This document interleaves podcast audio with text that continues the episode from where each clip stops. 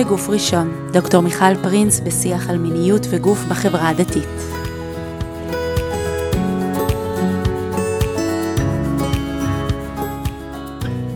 ברוכים וברוכות הבאות לעוד פרק של הפודקאסט בגוף ראשון.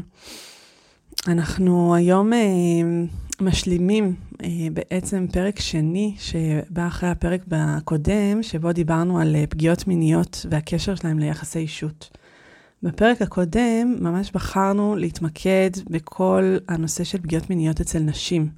ושם הבנו ככה מה, איך זה מופיע, מה ההשלכות, איפה, איפה יש קשרים ואיפה אה, זה, זה פחות קשור. אה, ובעצם הפרק שלנו היום יעסוק באותו נושא, אבל מהנקודת מבט של הגברים. את השיחה על פגיעות מיניות אצל גברים אנחנו נחלק לשני פרקים. אנחנו מרגישים שיש פה הרבה תוכן שהוא לא רווח ולא נמצא אה, ולא יושב לנו אה, עמוק שעליו אנחנו יכולים להישען. אז אנחנו בחלק הראשון בעצם נפתח את, ה, את התופעה, נדבר עליה, נ, נרחיב רגע מה, מה קורה בעולם בהקשר הזה. והחלק השני בעצם נחבר את זה ליחסי אישות ו, ולשינוי שאנחנו מבקשים לשים בעולם. ולצורך זה הזמנתי את uh, אורי שרמן קנול, שהוא uh, עובד סוציאלי, והוא מנהל את קו הסיוע לגברים דתיים וחרדים, נפגעי תקיפה מינית. Uh, אתה מטפל, נכון? כן. Uh, גם הנפגעים, בבני המשפחות שלהם, ומרצה בתחום. כן. אז שלום אורי. שלום מיכל. וגם, אני חייבת להגיד, נשוי להדס, שלמדה איתי במדרשה והייתה איתי בצבא, שזה בכלל ככה נעים כן. ונחמד uh, לעשות את הקישור הזה. אז אה, אולי תציג ככה ממש מה שאתה עושה, ו- ומשם אה, נתחיל אה, להיכנס לעומק של התחום. אז קודם כל, אני מאוד מאוד שמח להיות פה, מאוד uh, שמח uh, ומעריך את זה שבתוך הפודקאסט את נותנת מקום uh, עכשיו לחוויה של הגברים, וספציפית לחוויה של נפגעים. Uh, אז באמת, אני אורי, עובד סוציאלי, נשוי להדס, אבא לארבעה, ילדים מתוקים. Uh, אני בתחום של uh, טיפול ועבודה uh, עם פגיעות מיניות uh, בערך עשר שנים. התחלתי בכלל בתחום של חינוך. Uh, התנדבתי במרכז סיוע ירושלים כמנחה סדנאות uh, בבתי ספר מכל uh, קצוות הקשת, בתי ספר דתיים, חילונים. Uh, משהו שם בחוויה הזאת של לשבת עם בני נוער ולדבר איתם על הנושאים האלה, מאוד מאוד uh, תפס אותי. Uh, ובעצם uh, המשכתי להתמקצע בתחום, אחרי זה עבדתי כמטפל במרכז uh, לילדים שעברו פגיעה מינית, ובשלוש שנים האחרונות אני מנהל קו סיוע לגברים דתיים וחרדים נפגעי תקיפה מינית, שבעצם נותן מענה uh, גם לנפגעים, גם לבני משפחות, אנשי מקצוע. אה, שרוצים אה, לקבל סיוע או ייעוץ בתחום. זה פחות או יותר. וואי, אני, אני כבר מרגישה את האווירה פה אה, מתיישבת, אבל, אבל טוב, זה, זה באמת באמת ההזדמנות להגיד גם, לתת איזושהי אזהרת טריגר.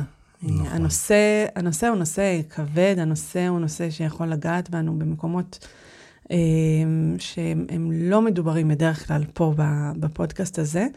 ואני רוצה להשאיר את הדלת פתוחה, זאת אומרת, אם מישהו מרגיש, או מישהי מרגישה שזה לא מתאים לה, זה, זה גורם לה לתחושה שהיא לא טובה ולא נעימה, אה, כולם יודעים ככה לשים את ה... אה, לעצור את, ה, את ההקלטה, את, ה, את הפרק, אה, תקשיבו לזה. זאת אומרת, אה, שזה יהיה נוכח תוך כדי. אה, אני, אני אוסיף ואגיד שאנחנו אנחנו נדבר על זה בכל מיני כיוון, מכל מיני כיוונים בפרק הזה, אבל אנחנו רגילים לחשוב על אה, פגיעה מינית בדרך מסוימת. זאת אומרת, גם אם אנחנו לא מומחים בנושא וגם אם אנחנו לא אה, עסקנו בצורה מסודרת, יש לנו, החל מהיותנו ילדים, יש לנו כבר איזשהו אה, מחשבות, תפיסה, תפיסות לגבי זה, וחלק מהתפיסה שלנו היא שזה בדרך כלל לא משהו שקשור uh, לגברים כנפגעים, ו, ובעצם יש משהו טריגרי בזה של להכניס את הגברים גם uh, כנפגעים לסיפור הזה, שאנחנו לא תמיד רוצים לשמוע את זה, לראות את זה, ולכן זה טריגר שהוא טריגר נוסף, מעבר לטריגר של דיבור על טראומה מינית שהוא קשה בלי קשר, ואני אחבר את זה למפגש הקודם עם מטרה, על הגלים האלה, על המקום הזה שאנחנו נעים ממצב שלא רוצים לשמוע את זה בכלל, למצב שזה נמצא בכל מקום. ו, וזה חלק מהדינמיקה של דיבור על פגיעה מינית, היא דינמיקה שהרבה פעמים הולכת לקצוות, וקשה להיות במקום המורכב, במקום שרואה את הגם וגם. זה משהו שעוד נדבר עליו. כן. אני חושבת שהרבה פעמים קל לנו לשים את זה בצד. כן, לגמרי. לי זה לא יקרה, אצלנו זה לא קורה. אה, מה שאני לא רואה, כן, לא, לא קיים. קיים. זה המנגנון הכי בסיסי. אה, אגב, גם אצל הנפגע עצמו, שלא רוצה להאמין שזה קרה לו, שלא רוצה להאמין שזה קיים, ויש כל כך הרבה, הנפש של, הנפש שלנו כל כך יצירתית בדרכי ההכחשה וההסתרה, שבאמת אה, זה משהו מאוד מאוד חזק. המנגנונים האלה. וואי, טוב. אז, אז אחרי שככה הנחנו את הדברים ובאמת נתנו את האפשרות אה, להתחיל להתמודד עם הנושא הזה, אה, עם מה היית מציע לפתוח? כשאני, בדרך כלל אני פותח את ההרצאה, ש, את ההרצאה שלי בתרגיל. אני מבקש מהמאזינים לחשוב על האסוציאציות שעולות להם למילה גבר. איזה אסוציאציות עולות לך כשאת שומעת את המילה גבר? אני רואה משהו חזק, משהו יציב, אלמנטים של גבריות מאוד מסוימת, זאת אומרת... אני, אני אגיד שזה מאוד אה, משתנה מהקהל היעד, ואני ממש יכול, לה... זה כבר נותן איזושהי תחושה של מי הקהל שעומד מולי לפי התשובות, כי ככל שהקהל הוא עם תפיסות אה, יותר אה, ליברליות, אז יהיה כל מיני תשובות מתחמקות כאלה, אי אפשר בדיוק להגדיר וכל מיני כאלה, וצריך יותר להתעקש, אבל בסוף באמת יש... מרכיבים מאוד uh, משמעותיים שתמיד עולים, שזה uh, כמובן עניין של כוח, של מישהו חזק, מישהו יציב, מישהו דומיננטי, uh, מפרנס, uh, מישהו שהוא uh, uh, נותן ביטחון. שאפשר מישהו, להישען עליו. בדיוק, אולי גם מישהו מפחיד לפעמים, או מישהו... Uh, אז באמת אסוציאציות מהאזורים האלה לרוב. והחלק השני של התרגיל זה שאני מבקש מהשומעים, שומעות, להגיד אסוציאציה, אסוציאציות למילה פגיעה מינית. וזה כבר יותר אה, מורכב להגיד. אז. לא, טוב, כן. כן. אה, אבל שם משהו חלש, אה, קורבן, אין ברירה, אין שליטה, כן. אז באמת, חולש, חולשה, איזשהו אה, פגיעות, חוסר אונים, ניצול, אה, בלבול, אה, פחד, אשמה, זאת אומרת, כל האזור הזה. ואחרי שאני בעצם אה, מבקש את אה, שתי האסוציאציות האלה, אפשר לראות אותה ממש אה, טור מול טור, ואז אה, נוצר איזשהו ממש כמעט תמונת מראה. זאת אומרת, אם אנחנו מסתכלים על מה הדימוי שלנו של גבר, ומה הדימוי שלנו של פגיעה מינית, זה כמעט הפכים. אה, ובעצם כשאנחנו חושבים על גברים בהקשר הזה, המחשבה האוטומטית שלנו על גברים יותר בצד הפוגע. בצד זה שמייצר את הפגיעה, לא זה שהוא קורבן שלה. אנחנו יכולים לדבר על זה גם בהקשר של ההבדל בין סובייקט מיני לאובייקט מיני, שהרבה פעמים אנחנו רואים אה, גברים כסובייקט מיני, כמי שעל על בסיס החוויות שלו המיניות אה, מתעצבת, ומישהו נפגע הוא בעצם אובייקט, הוא בעצם אובייקט של אה, מישהו אחר. אה, והמפגש הזה הוא, הוא התנגשות בעצם. והשיחה שלנו היא תעסוק בעצם בהתנגשות הזאת ובמה קורה לגבר שחווה את עצמו אה, בצורה מסוימת, ופתאום הפגיעה מפגישה אותו עם חלקים אחרים לגמרי, שבדרך כלל הוא בכלל לא משייך לעצמו, החברה לא משייכת לו. זה מפגש מאוד מורכב. כן. אז כבר אנחנו עושים איזושהי הבחנה, אה, שאנחנו באמת לא נדבר פה היום על, על גברים ופגיעה מינית מהצד של הפוגעים. Uh-huh. יכול להיות שאנחנו ניגע בזה בהמשך, כי יש קשר בין פגיעה מינית ל... אה, אה, אני לא יודעת איך להגיד את זה, להפיכתו של אדם ללהיות פוגע מינית. אבל מלכתחילה, השיחה על אה, הפוגע המינית, אנחנו מניחים אותה בצד. אז, אז אני, אני אגיד ש... ש... ג, כן ולא, כי וזה אחד המורכבויות. מרגע שעובדים עם גברים בתחום של פגיעה מינית, מבינים שהדיכוטומיה שאנחנו הרבה פעמים עושים אה, בין נפגע לפוגע, היא הרבה פעמים הופכת להיות מורכבת יותר. אבל זה נכון שגם העשייה שלי וגם השיחה שלנו מתמקדת בנפגעים. אני אגיד שכשעבדתי במרכז לטיפול בילדים שעברו פגיעה מינית, זה מרכז מאוד ייחודי בצפון, בעפולה, שהוא בעצם מטפל גם בנפגעים וגם בפוגעים באותו מרכז. היום זה קונספט שהמדינה כבר מבינה שצריך להיכנס אליו, אבל בעצם אה, יצא לי לעבוד גם עם אה, אה, נערים שפגעו, וזה באמת, מצד אחד יש פה איזשהו מיקוד שהוא שונה, אבל יש, יש גם קשר. אז אנחנו ננוע בתוך זה. כן. בוא, בוא נדבר קצת נתונים. כן. בוא נבין אז, מה קורה בעולם.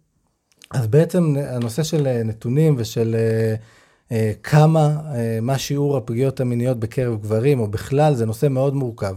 כי לכמת או, לזהות אה, אחוזי פגיעה באוכלוסייה, זה נושא שיש אה, המון בושה והמון אשמה והמון תת-דיווח.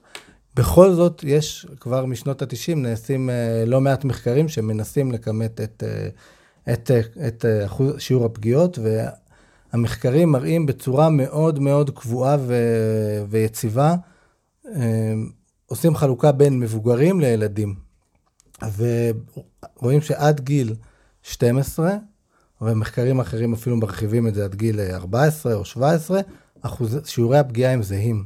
בין אומרת, בנים לבנות. בין בנים לבנות. אחד מכל חמישה ילדים עובר פגיעה מינית, שזה מספר שקשה לנו לתפוס אותו. קשה לנו לתפוס את זה שגם אחד מכל חמישה בנים אה, עובר פגיעה מינית. אה, אחד המחקרים החשובים בתחום נעשה אה, באוניברסיטת חיפה, שבעצם העבירו שאלונים בקרב 12,000 אה, תלמידים בבתי ספר מגילאי 11 עד 17. זה מבחינה מחקרית, מי שמבין, זה, זה אה, גודל... זה אוצר. זה, כן. זה... ו- ויש לומר, בחברה הדתית זה, והחילונית. אז, אז אני אגיד משהו על המשתתפים במחקר. זה העבירו את זה בבתי ספר, השתתפו בזה החינוך הממלכתי, זאת אומרת החילוני, החינוך הממלכתי-דתי והחינוך הערבי. החינוך החרדי אה, לא, לא הסכים לשתף פעולה, מתוך ההתנגדות להכניס תכנים כאלה לבית ספר, ולכן לגבי החברה החרדית יש לנו איזשהו פער בנתונים, אבל מה שאנחנו ראינו מהנתונים האלה, שבכל הקטגוריות, לא משנה איך נפלח את, ה, את המחקר, אחוז הפגיעה הוא אה, 1 ל-5, למעט קטגוריה אחת, שהיא של בנים במגזר הערבי, שמה זה היה 28 אחוזים. זאת אומרת, אחד מארבעה בנים עובר פגיעה מינית. אז כשהמחקר הזה יצא, הכותרות היו, אה, בנים נפגעים בשיעור אה, גדול יותר מבנות בגילאים האלה.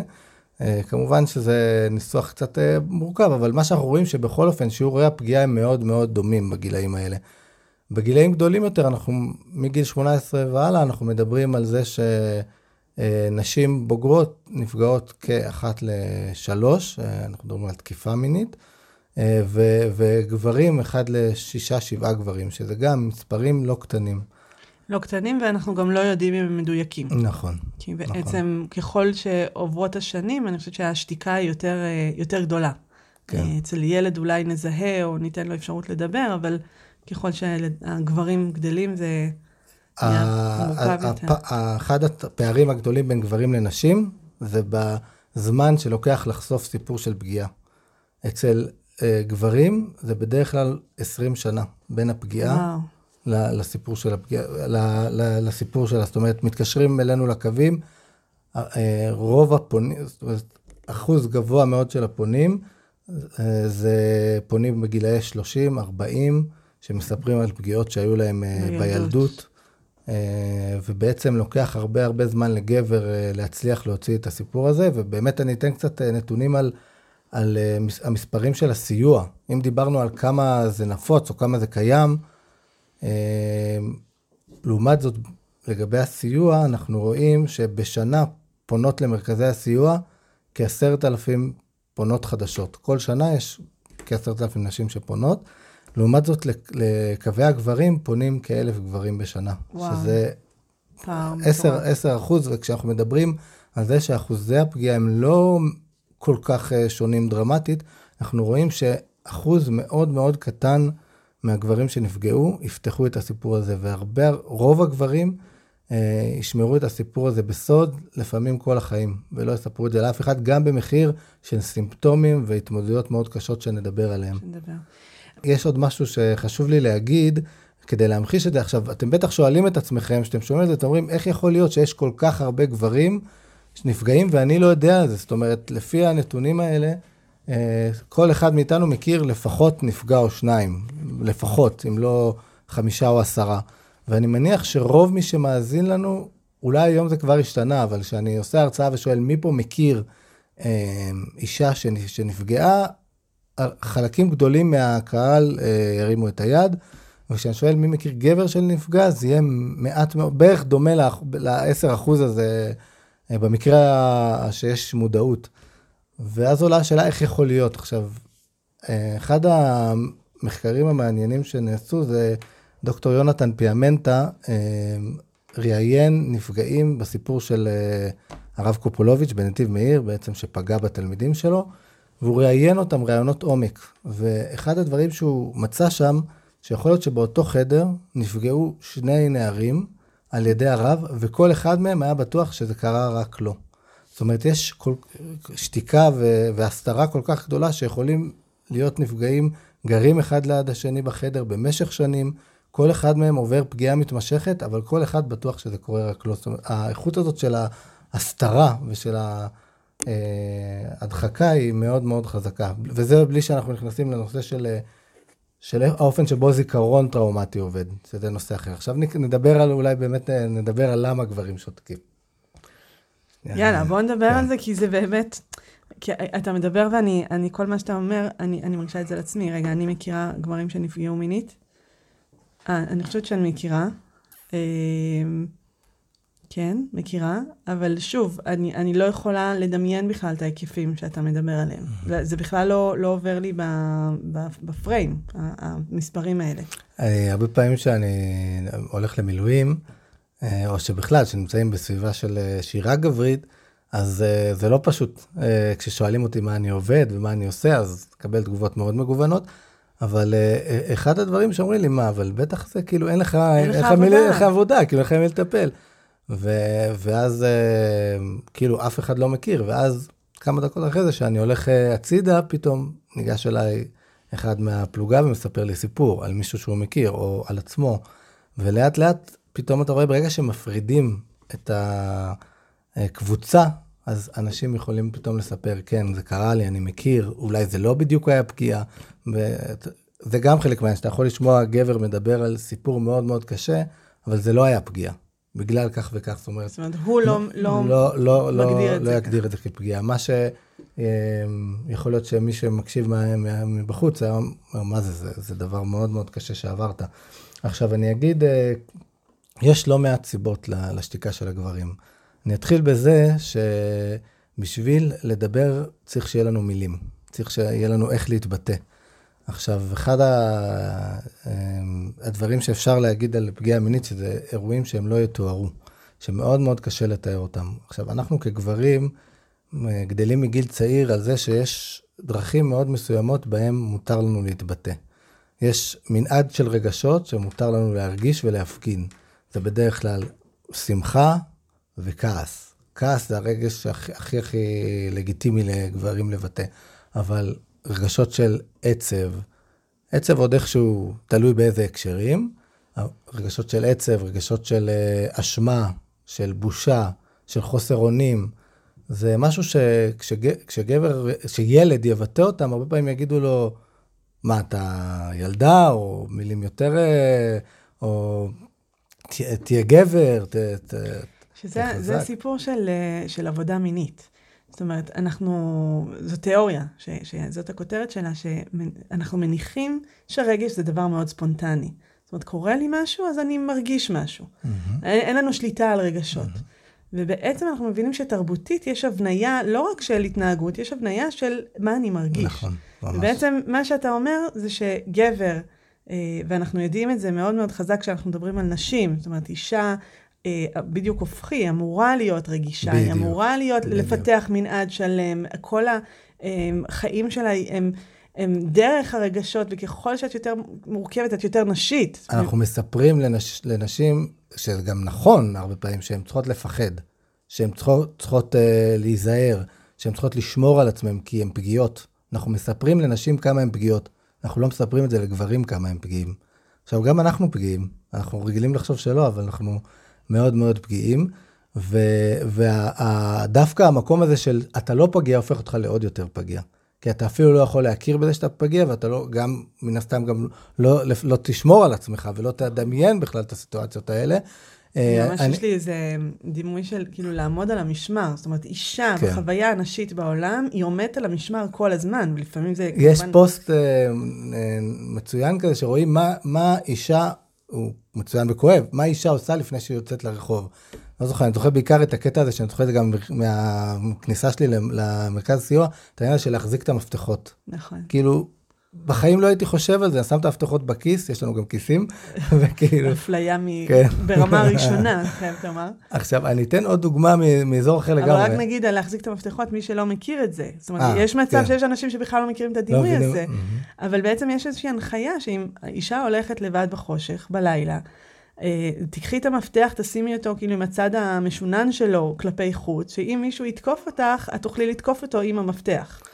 עכשיו, זה, זה כל כך, אה, זה באמת, צריך להבין שזה זה משפיע על ההתנהגות הכי יומיומית שלנו, איך אני הולך, מה היציבה שלי, איך, איך הגוף שלי מונח, זה משפיע באמת ברמות הכי, הכי עמוקות. אני רוצה לתת עוד דוגמה בכלל מאזור אחר, שזה כל האזור של אה, פניות לעזרה רפואית.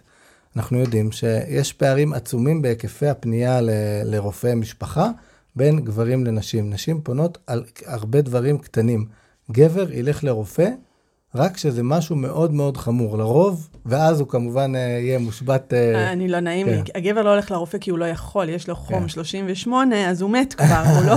כן, זה גם, אני אגיד עוד משהו, אני אגיד עוד, עוד תופעה שקורית, זה שנשים, הן האחראיות על ההליכה למרפאה של הגבר. זאת אומרת שגברים... הם ידרבנו ש... אותו. הם ידרבנו אותו, הם יהיו בקשר עם הקופה. ו- וכאילו גברים, זה גם קשור לחיבור לגוף וליכולת להרגיש את הגוף שלי ולעוד הרבה סוגיות, אבל היכולת שלנו בסופו של דבר להגיד נפגעתי, כואב לי, אני מרגיש רע, אני לא יודע מה לעשות, היא, היא מאוד נמוכה, וזה בלי, בלי קשר שאנחנו מדברים על פגיעה מינית, אז להגיד, עברתי פגיעה מינית, מישהו ניצל אותי, זה משהו שהוא בכלל לא באוצר המילים. אמ, אני, אני אתן עוד דוגמה אחרונה.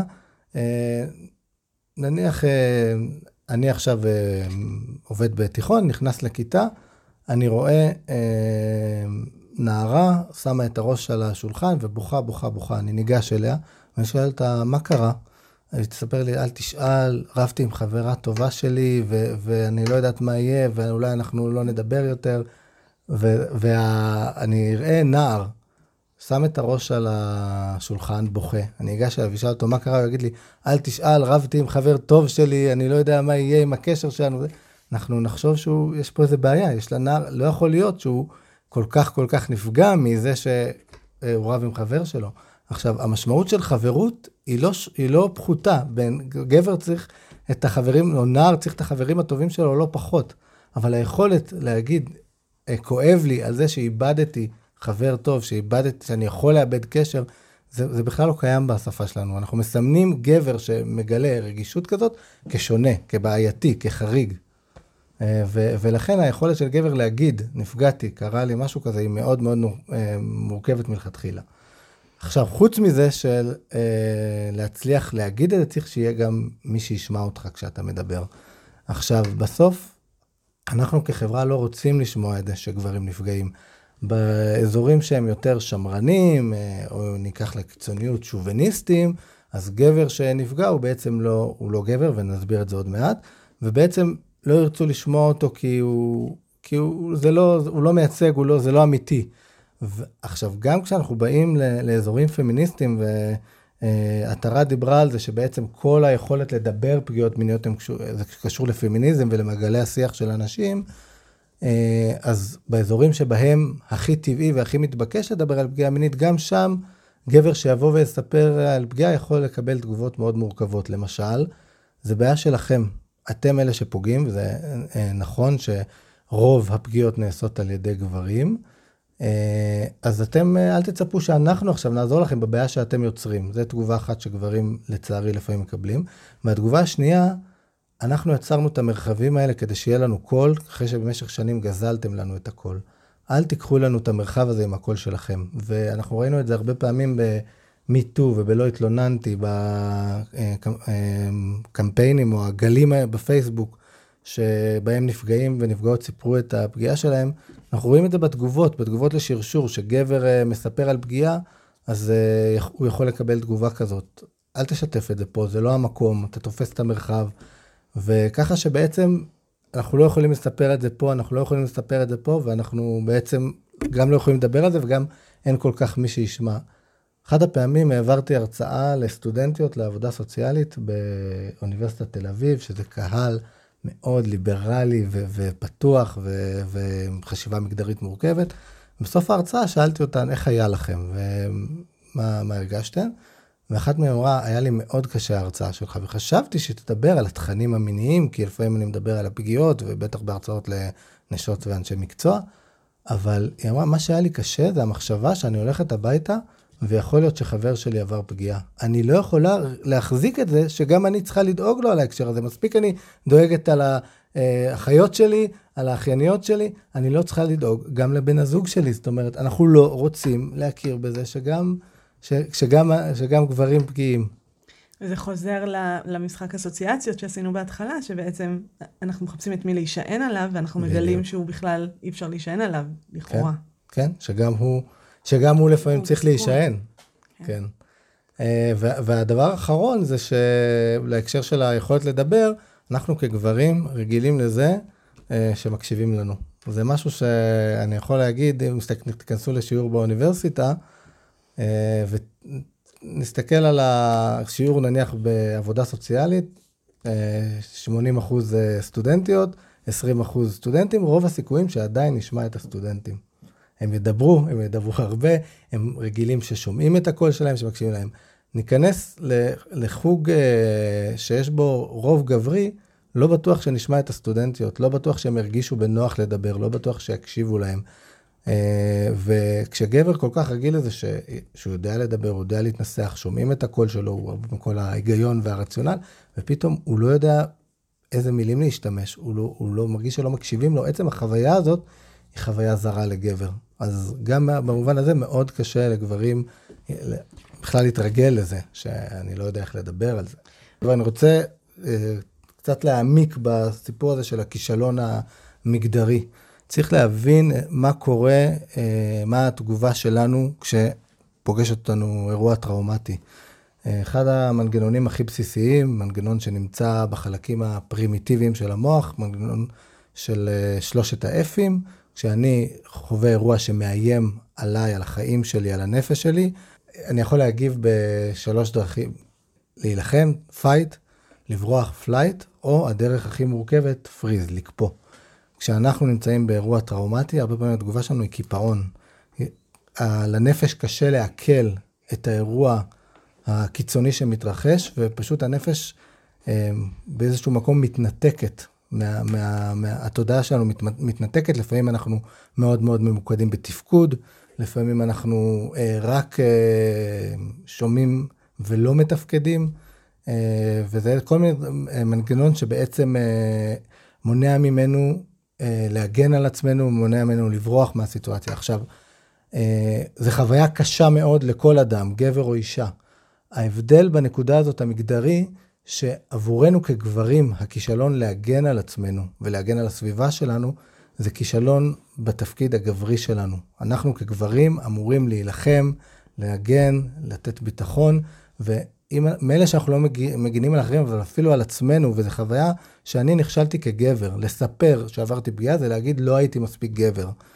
Uh, הנקודה הנוספת, שהיא עוד יותר מורכבת, זה, יש בזה גם אלמנט של בגידה מגדרית. אני לא רק נכשלתי, אני גם עכשיו צריך לספר, לא רק שנפגעתי על זה שמישהו פגע בי. עכשיו, לרוב, uh, הפוגעים הם גברים, גם בגברים. רוב הפגיעות נעשות על ידי גברים. עכשיו, גבר שנפגע על ידי אישה זה סיפור אחר, שגם אפשר, אה, אולי אה, צריך מתישהו להתייחס לו, אבל שם יש יותר את הכישלון המגדרי, כי לא רק שנפגעתי, נפגעתי על ידי אישה. אה, גבר שנפגע על ידי גבר, הוא בעצם צריך לספר שלא רק שהוא נפגע, אלא שגם אנחנו הגברים פוגעים.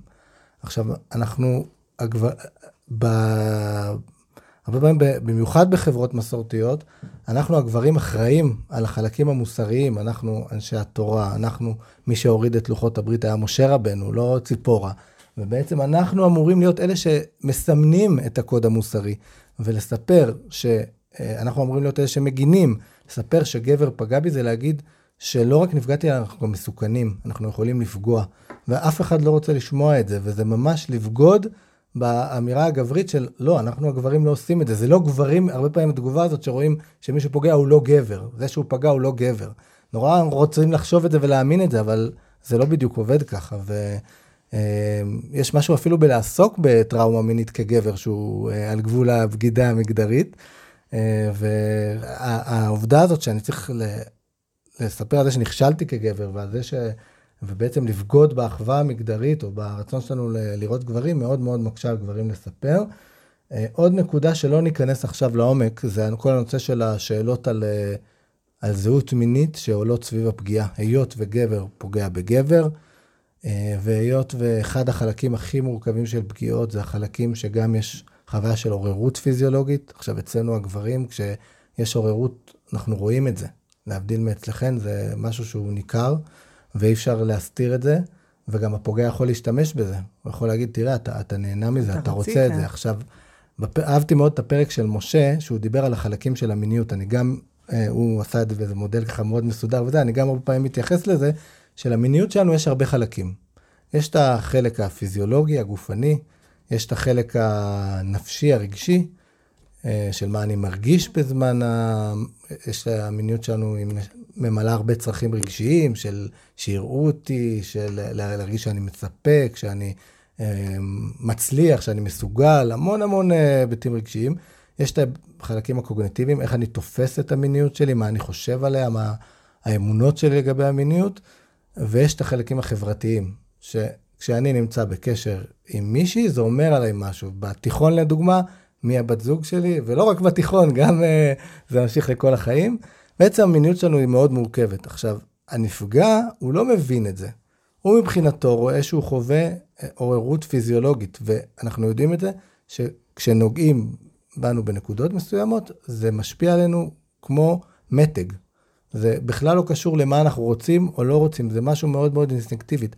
הנפגע לא מבין את זה. הוא מבחינתו, זה קרה לי, זה אומר שזה, שזה נעים לי, זה אומר שאני רוצה את זה, זה אומר שאני כנראה חברתית, זה, זה הסיפור שלי, אני, אני הומו, ו, ומאוד, אה, זה יוצר המון המון בלבול והמון המון קושי, ולספר על זה, זה בעצם להזמין את השאלות האלה, אז מה קרה לך שם, ומה הרגשת, ואת כל השאלות שיכולים לבוא ממקום אפילו אה, קשוב ורגיש, אבל בעצם מעוררות את כל החרדות, לא לדבר על כמה חרדה יש לגבר מהפחד, לא רק, זה הפחד מלחשוב על עצמי, שאני, זה לא רק שיגידו עליי, וכתוצאה מזה יש איזושהי סגירה מאוד מאוד חזקה של, ה... של המחשבה הזו. עכשיו אני רוצה לתת סיפור אה, שהיה לנו בקו, כמובן אה, אה, בלי הפרטים המזהים.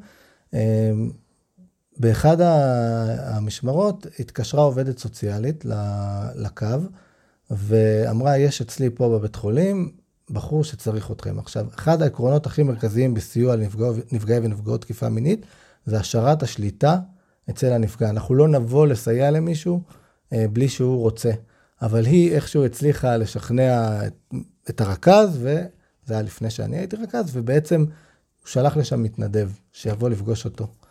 אה, מתנדב פגש אדם בגילאי 40, נראה מאוד אה, לא טוב פיזית, מוזנח, מאוד... אה, אה, והיה מפורק רגשית, ממש ממש במצב מאוד קשה. ו, וכשהוא דיבר איתו, אז במקרה, המתנדב הזה היה פרמדיק, היה חובש. ואז הוא אמר לו, אתה יודע שכשעושים למישהו בדיקה רקטלית, יכול להיות כתוצאה מזה אה, זקפה. והנפגע אמר לו באותו רגע, זה היה באנגלית הכל, הוא אמר לו, you saved my life. מדהים. בעצם הסיפור שם היה אדם שנפגע כגבר מבוגר, נשוי עם משפחה, פגעו בו פגיעה קבוצתית, ו, ובעצם מה שהטריד אותו יותר מהכל זה זה שהוא במשך שנים הסתיר מאשתו ומהילדים ומעצמו את זה שהוא הומו. לא קשור לחוויה הטראומטית של, ה, של עצם הטראומה המינית, אלא בעיקר השאלה הזאת, וכתוצאה מזה הוא הסתגר בחדר, לא יצא מה, מהחדר, המצב הרפואי שלו מאוד החמיר. והידיעה הזאת שבעצם מה שקרה לי הוא בכלל לא קשור ל, לרצון שלי או לחלקים הרגשיים שלי, אלא נטו זה משהו פיזיולוגי, אה, זה משהו שלפעמים גבר יכול להסתובב עם זה שנים, שנים, ועם הסתרה ועם הכחשה ועם איזשהו סוד, תחושה שאף אחד לא באמת מכיר אותו. אה, וזה אחד המקומות המאוד קשים לדבר עליהם. ובטיפול, היכולת להצליח להגיע לחלקים האלה זה נורא נורא חשוב ונורא נורא מורכב. וואו. בהקשר הזה, אתה משאיר אותי עם הרבה מחשבות, ואני כנראה אקח אותם איתי הלאה. בהקשר הזה, מה, מה, איזה עוד נדבך יש לנו אצל גברים דתיים? אז אה, באמת אצל אצלנו הגברים הדתיים, בנוסף לכל מה שדיברנו, יש את כל המרכיב ש, שקשור לזהות הדתית שלנו ולחיים הדתיים שלנו. אה, אני רוצה לשים פה מושג שחשוב להכיר אותו, שנקרא שערי הפגיעה. שערי הפגיעה זה בעצם המאפיינים התרבותיים והחברתיים שמאפשרים לפוגעים לפגוע. בכל חברה, כל חברה קיימת על אה, בסיס של מערכת ערכים מסוימת ואמונות מסוימות. אמ, שאת אותן אמונות שהבסיס שלהן הוא חיובי, אפשר לנצל כדי לפגוע. אני אתן דווקא דוגמה מהחברה החילונית. אה, בזמנו אה, היה סיפור פגיעה מאוד מפורסם, שהיה גם פגיעה בגברים, בתיכון תלמה ילין, שבעצם תיכון אה, למצוינות אומנותית, תיכון מאוד מאוד ליברלי, ו... אה, הצטרפתי שם למרכז הסיוע ונכנסנו לעשות סדנאות לתלמידים. אחד הדברים שראינו שם זה שהערכים של עולם האומנות והיצירה, הם היו הדרכים בהם הפוגעים השתמשו לפגוע. זאת אומרת, הערך של הצורך אה, בחופש אומנותי, הערך של אה, להעיז, הערך של, הערך של לראות את הגוף כמשהו טבעי ומשהו לא מיני. זאת אומרת, הרבה הרבה ערכים של ה... אה, החברה הליברלית יכולים לשמש אה, פוגעים, לפגוע. אותו דבר... זאת אומרת, אם, אם אני מבינה נכון, בשביל רגע ל... אולי למנוע פגיעה, אני רגע במניעה, אז צריך לזהות מה האפשרויות, איפה, איפה נכנסים. בדיוק. הדרך לעבוד עם שערי פגיעה, זה אנחנו, אנחנו לא נבטל את שערי הפגיעה. יותר מזה, כשאני כאיש מקצוע בא לחברה מסוימת, נכנס אליה עובד סביב הפגיעה. אם התגובה שלי תהיה, אוקיי, אז תבטלו את, אה, את האמונה בחופש הביטוי, או בחופש האמנותי, או... אה, אז, אז יגלגלו אותך מכל בדיוק, המדרגות. אני בעצם, אותו דבר אצלנו בחברה הדתית, אני אתן את זה באמת מהחברה שלנו, כי זה נורא קל, לדוגמה, המקום של אה, איסור לשון הרע, המקום של הטאבו על דיבור על מיניות. כשאנחנו לא יכולים לדבר על מיניות, אנחנו בטח לא יכולים לדבר על פגיעה מינית. עכשיו, אם אני אבוא ואגיד, אוקיי, בואו נעשה פה שיח פתוח על מיניות, כל אחד ידבר על מה...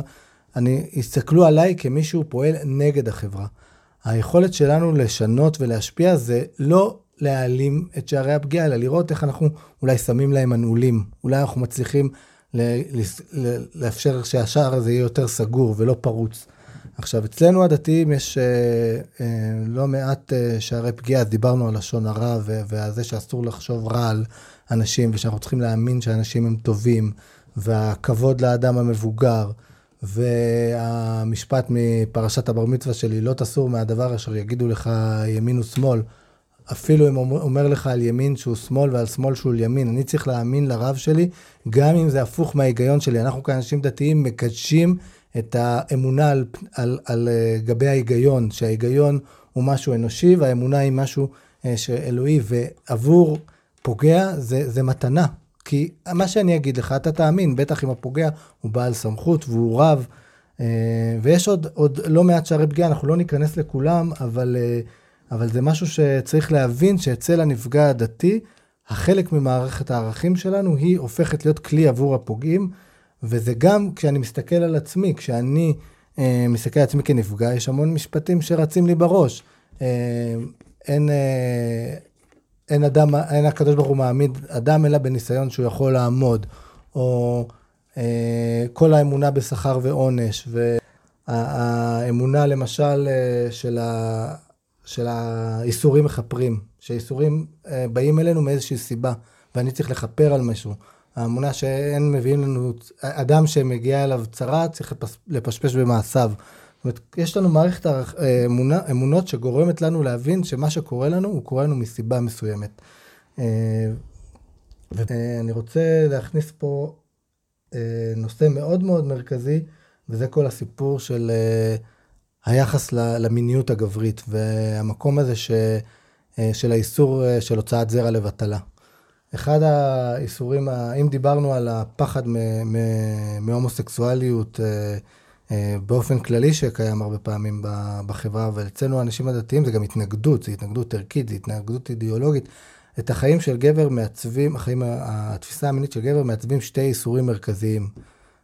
זה האיסור על אוננות והאיסור על, על הומוסקסואליות, שזה שתי אזורים שהוא יודע ש, שאסור לו להיות בהם, שאסור לו לחשוב אותם, הרהורי עבירה כעבירה, ובאמת הרבה פעמים יש שתיקה סביב זה, זאת אומרת, זה לא יהיה מדובר, ולתוך השתיקה הזאת נכנסים כל מיני דברים שלא בהכרח היינו רוצים שייכנסו. כשנער גדל בבית דתי נורמטיבי, לרוב לא ידברו איתו על זה, ואז הוא ילך לבית כנסת ויסתכל שם בכל מיני חוברות ו- ודברים, ויש שם חוברת מאוד קטנה שנקראת תיקון הכללי בדרך כלל.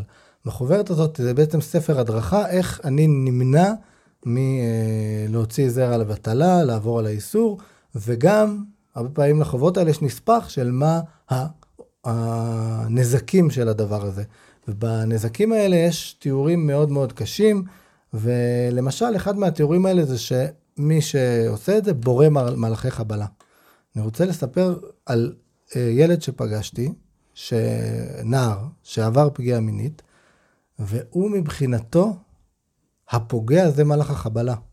הוא בזה שהוא אה, הוציא זרע לבטלה, הוא ברא את הפוגע שלו.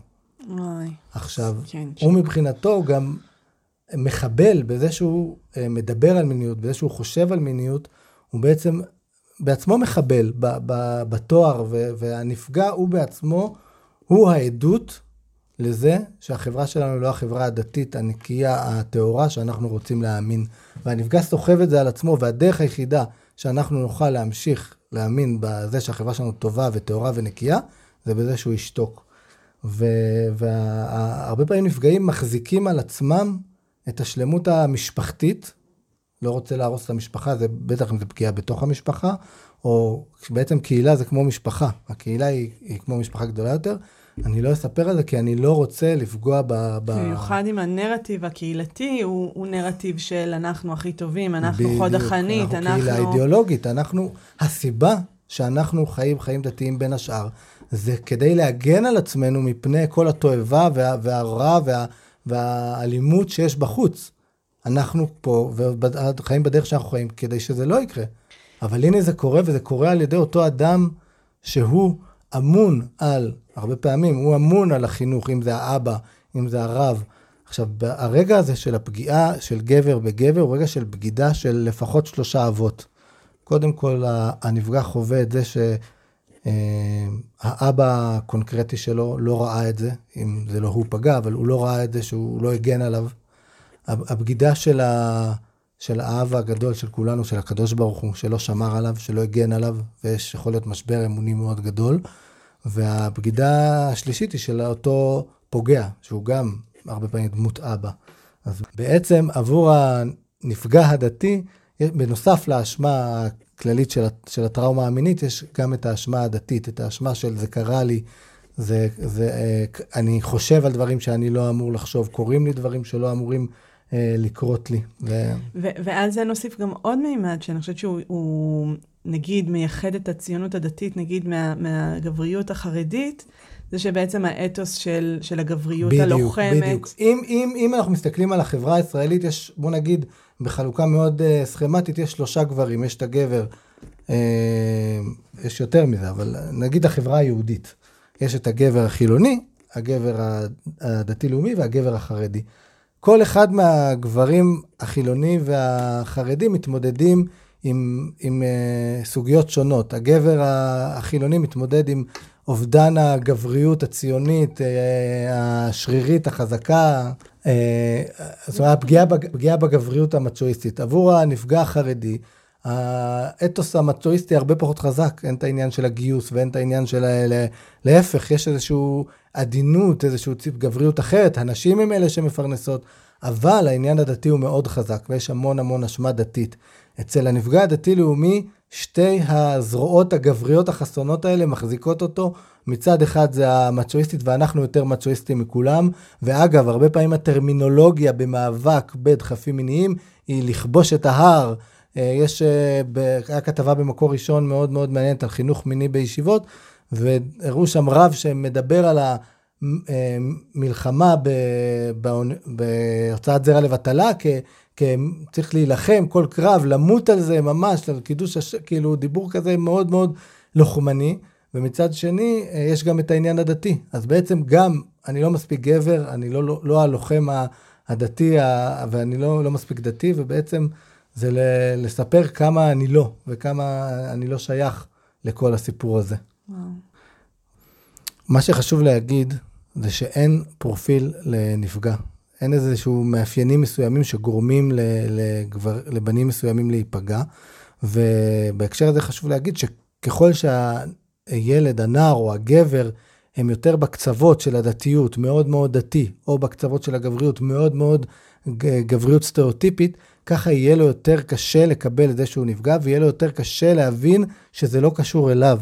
הפגיעה נעשתה בגלל הפוגע, והוא יהיה יותר מבולבל ויותר אה, אשם וחרד, והאחריות של, שלנו, האחריות החברתית שלנו, היא לשנות ולאפשר שיח שמראה תמונה מורכבת יותר. שהוא ידע להגיד, זה לא אשמתי, זה לא קרה בגללי.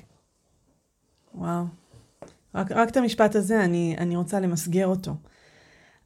אני, אני מרגישה שככה בשעה האחרונה, אה, הבאת פה המון, המון המון דברים מאוד מאוד חשובים, שאני בתור אישה, ואני בתור אישה שלא מהתחום המקצועי הזה, חייבת ללמוד לעומק, חייבת רגע להסתכל ימינה ושמאלה, ו- וככה קצת אה, אה, לשהות במקום הזה.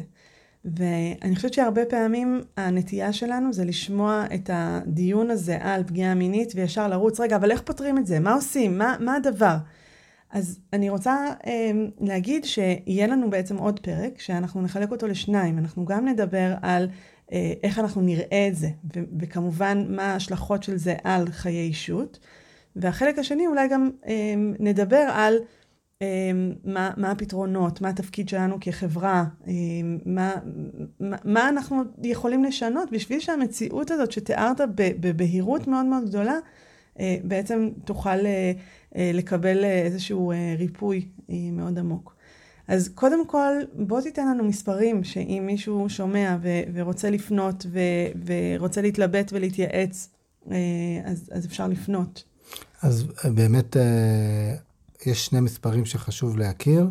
אחד זה 02 532 8000, שזה קו הסיוע לגברים דתיים וחרדים נפגעי תקיפה מינית, הקו פעיל בשעות הערב, אה, בין 8 ל-11, ויש את 1203, שזה קו הגברים הכללי, שנותן מענה גם לגברים דתיים וחרדים, שבעצם רוצים אה, לקבל סיוע. הקו הזה פעיל 24 שעות ביממה. את כל הפרטים אנחנו נכתוב גם באתר צמוד לפרק, אז לא לדאוג אם פספסתם איזשהו מספר. אה, תודה רבה, אורי. תודה. זה היה מצד אחד מאוד מאוד כבד, ומצד שני אני מרגישה אה, שמאוד מאוד מאיר עיניים, ובעיניי זאת המשמעות האמיתית של, של מה שאנחנו עושות פה ועושים פה. אז תודה רבה. תודה טוב. רבה לצופיה וינדיש על ההפקה ועל העריכה ועצם זה שאת פה איתנו, ואנחנו ניפגש בפרק הבא. תודה. להתראות.